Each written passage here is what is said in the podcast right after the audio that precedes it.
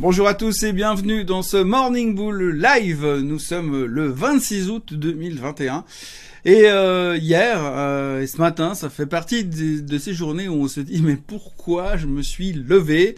Euh, Parce que finalement, j'ai un tout petit peu l'impression que on est en train de faire un bis repetita de ce qu'on a vécu la séance d'avant. Donc la séance de mardi, on a refait la même chose mercredi. On a les mêmes arguments, les mêmes questions et la même situation à la fin. Donc la question c'est est-ce bien nécessaire? Ne devrions-nous pas carrément fermer cette journée de jeudi et se revoir simplement vendredi après-midi pour avoir enfin, enfin, le discours de monsieur Jérôme Powell et savoir à quelle sauce on va être mangé?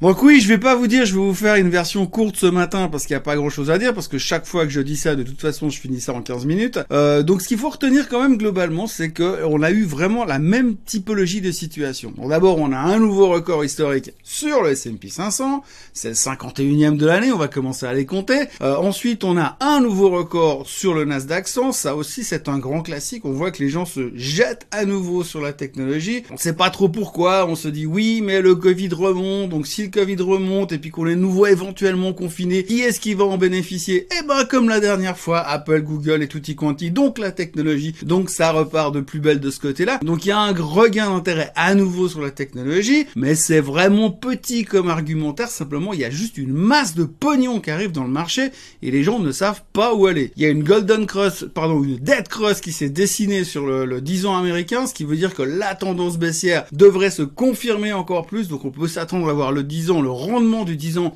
aller encore plus bas aux États-Unis. Donc les gens se disent bon bah tant qu'à faire, autant acheter des actions. Oui, on est au plus haut tous les temps, mais en même temps les taux s'ils vont à zéro, ça nous fait une belle jambe. Bon bref, on se trouve toutes les excuses qu'il faut pour justifier la hausse des marchés et ça donne des, des records dans tous les sens. Quatrième journée de hausse consécutive sur le Dow Jones et puis alors les deux autres indices au plus haut de tous les temps. Bref, on se pose pas trop de questions. On voit clairement qu'on va aller à 4500 sur le S&P 500 et puis maintenant bah, le prochain objectif sur le Nasdaq, bah, c'est les 20 000. Alors oui, ça fait beaucoup de pourcentage plus haut, ça fait 5 000 points à faire encore, mais bon, on sait jamais, encore un ou deux stimulus et puis peut-être qu'on va y aller. Donc voilà, vraiment pas grand chose à raconter sur euh, la journée d'hier. Il y a une chose à retenir aussi, c'est on va parler un tout petit peu des mémé stocks, de ces stocks ultra spéculatifs et ces stocks qui sont régulièrement mentionnés sur les forums de Reddit ou euh, sur les réseaux sociaux en général. En fait, on parle toujours de stocks mémé stocks quand on parle des ultra spéculatifs de Wall Street Bet, les éventuels, enfin les usual suspects qu'on appelle GameStop ou AMC ou Club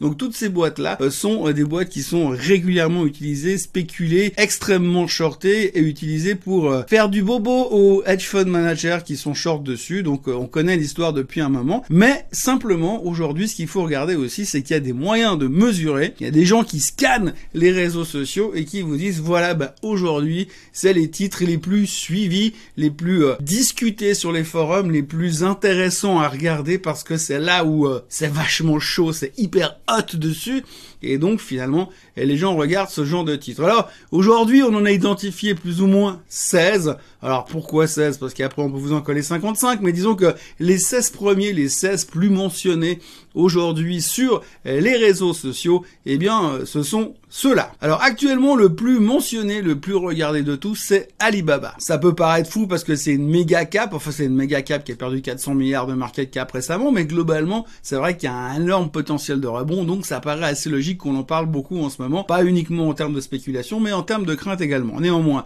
le plus mentionné, c'est donc Alibaba. Le deuxième, évidemment, c'est GameStop, parce que GameStop, on en a depuis longtemps. On notera au passage que Ryan Cohen, qui a investi dans GameStop au début de l'histoire, a fait x25 et aujourd'hui, il possède 1,9 milliard en GameStop, ce qui représente beaucoup d'argent, surtout pour une boîte qui vaut pas grand chose. Néanmoins, c'est le deuxième, dont on parle beaucoup sur Internet et sur les réseaux sociaux aujourd'hui. Le troisième, c'est Nvidia. Je vous en parle même pas. On connaît et on sait pourquoi elle est là. Le quatrième, évidemment, c'est AMC. AMC qui est la chaîne de cinéma, on connaît. C'est l'autre mémé stock historique après GameStop. Euh, tout le monde adore ce titre. C'est génial. Les cinémas, c'est une révolution. On n'avait jamais inventé ça. En plus, ils vendent du popcorn. Et en plus, euh, finalement, James Bond va sortir le 28 septembre. Donc, quel potentiel. Bref, c'est le numéro 4. Après, on a Clover Health qui est un SPAC qui est géré par un hedge fund manager avec un nom comme ça que j'arrive jamais à prononcer. Donc, je vais sauter l'épisode. Mais ça reste aussi un des gros titres spéculatifs sur Wall Street bet. Ensuite, on a Pfizer, évidemment, pour les raisons qu'on connaît. On va pas discuter là-dessus. Numéro 7, à tout seigneur, tout honneur, même s'il est moins présent ces derniers temps sur les réseaux sociaux, eh bien, c'est Tesla, qui est un des titres les plus mentionnés. Effectivement, beaucoup de spéculations comme d'habitude sur Tesla. Et puis là, on rentre dans les trucs un petit peu plus bateaux, puisqu'on a Advanced Micro, Micro Device, AMD,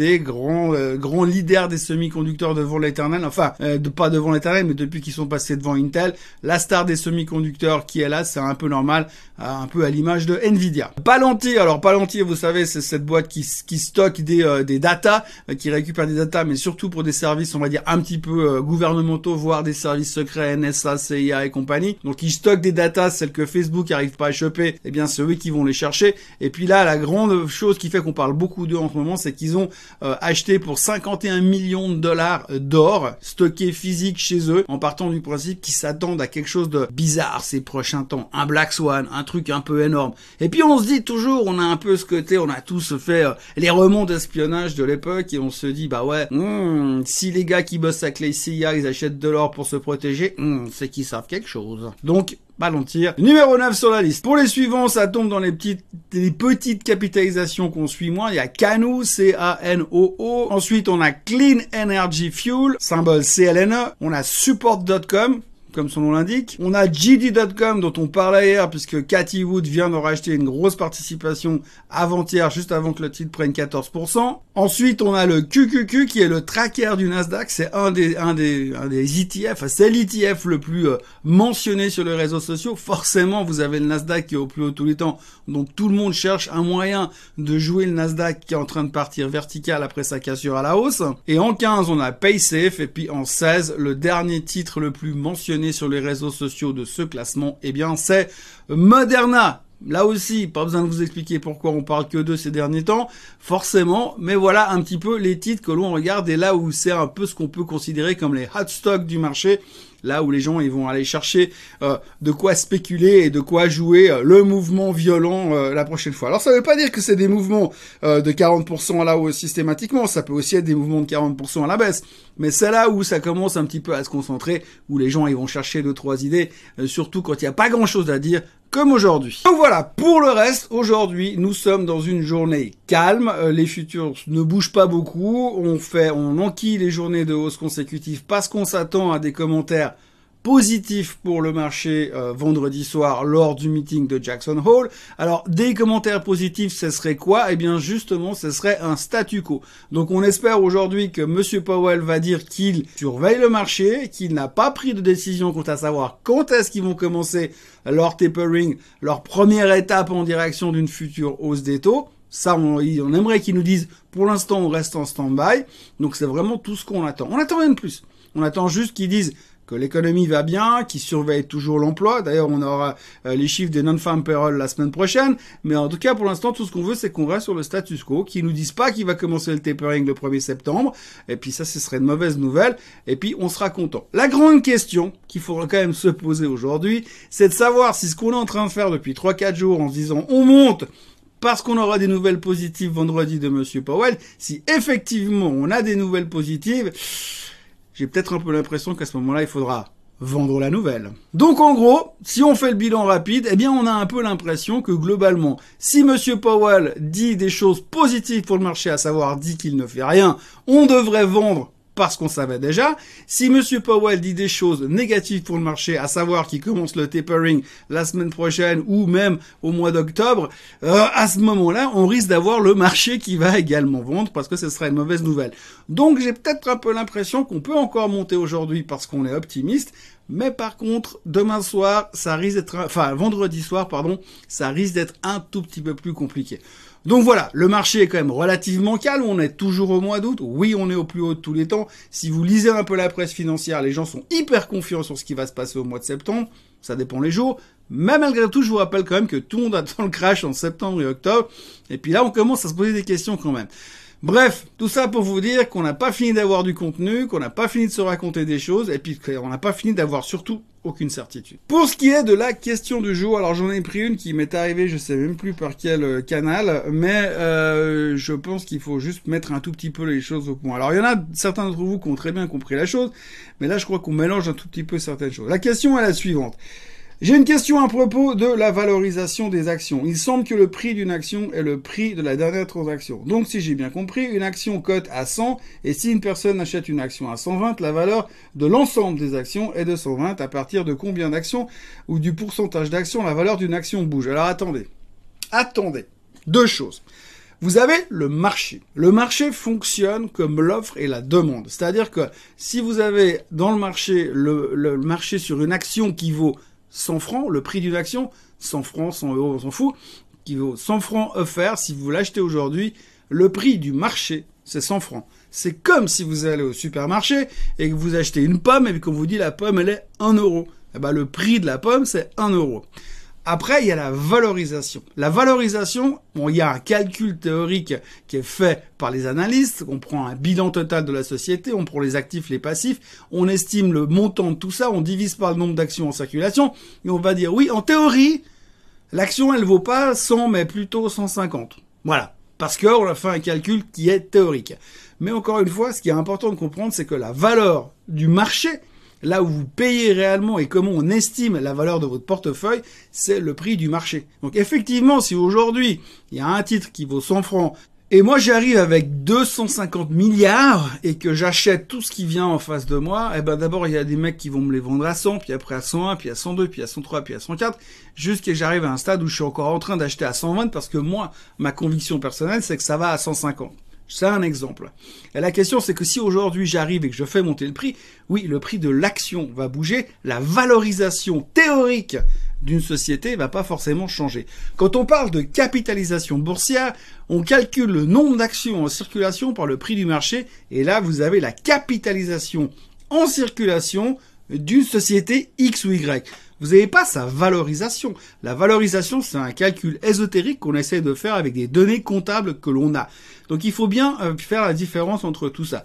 Maintenant, c'est pas parce que ce soir, vous avez une action qui termine sa journée à 120 que demain, eh bien, tout le monde peut vendre comme ils veulent ses actions à 120. Il y a toujours une quantité de demandes et une quantité d'offres. C'est-à-dire que si sur le côté demandeur à 120, vous avez 1000 actions, puis que vous, vous, vous en avez 2000 à vendre, bah, vous vendrez les premières 1000 à 120, mais les suivantes, on ne sait pas où est la prochaine demande. Donc il ne faut pas calculer ça comme ça. En gros, c'est vrai qu'on est obligé de se baser sur des prix de référence ou des prix de clôture pour calculer finalement la valeur d'un portefeuille réel. Donc si vous avez un portefeuille avec 10 actions que vous avez achetées à 100 aujourd'hui, eh bien ça vaut 1000 francs. Par contre, si demain l'action monte à 120, eh bien votre portefeuille vaudra plus 1000 francs, mais 1200 francs. Par contre, la valorisation de l'ensemble des actions de la société représente une valeur qui a été calculée. Par contre, la capitalisation boursière, c'est que vos 10 actions plus toutes les actions des autres actionnaires mises ensemble et multipliées par le prix de l'action, donneront la capitalisation boursière. Et vous verrez que si vous regardez les estimations de valorisation que les analyses peuvent communiquer et la capitalisation boursière, eh bien, des fois, ça colle pas. Eh bien, c'est surtout souvent ce que les analystes utilisent pour dire, bah, moi, j'ai une valorisation beaucoup plus élevée que finalement la capitalisation boursière. Ça veut dire que cette action est trop bon marché. Donc vous l'achetez parce que vous partez du principe qu'à un moment donné, les gens vont s'en rendre compte et que finalement le prix va monter. C'est un peu comme ça que ça fonctionne. Donc il faut pas mélanger valorisation, capitalisation boursière et prix du marché. Et il faut tenir compte du fait que quand vous avez un prix du marché, vous avez un carnet d'ordre. Et quand vous regardez le carnet d'ordre, vous voyez le nombre d'actions qui sont à l'achat ou à la vente à tel ou tel prix, et vous savez en fonction de ça quel est le prix réel à ce moment-là sur cet instant présent. Maintenant, le prix de clôture du soir ou le prix instantané du marché, c'est le dernier prix payé. C'est un prix de référence. Ça ne veut pas dire qu'il sera le même dans 10 minutes. Sinon, ce serait trop facile. Voilà, je sais que pour certains c'est du euh, connu, euh, redigéré, prédigéré, pré-remâché, mais euh, il était important de revenir là-dessus parce que des fois il y a des petits détails qui me font sauter au plafond et qu'il faut juste remettre l'église au milieu du village. Voilà, c'est tout ce qu'il y avait à raconter aujourd'hui. Je sais, il n'y a pas grand-chose à dire, donc j'ai fait un peu de meublage. Donc on va attendre gentiment encore une journée, voir ce qui se passe aujourd'hui. J'espère qu'il y aura plus de choses à meubler demain. En tout cas, c'est très très calme et comme disait l'autre, je préfère faire quand même quand c'est un peu trop plus moins calme. En attendant, passez une très belle journée. N'oubliez pas de vous abonner à la chaîne Suisse Côte, Suisse. Là, on approche gentiment des 10 000. Alors, je vous dis tout de suite, il y a une compétition qui est en train de partir entre Suisse Côte Suisse, Suisse Côte allemand et Suisse Côte anglais, parce qu'on se rapproche tous des 10 000 euh, abonnés. Donc, un qui va gagner euh, la fabuleuse victoire d'être le premier à avoir une chaîne qui monte à 10 000 abonnés? Donc, n'hésitez pas à vous abonner, n'hésitez pas à liker la vidéo, parlez-en, distribuez, faites du bruit et revenez demain matin. Bye bye.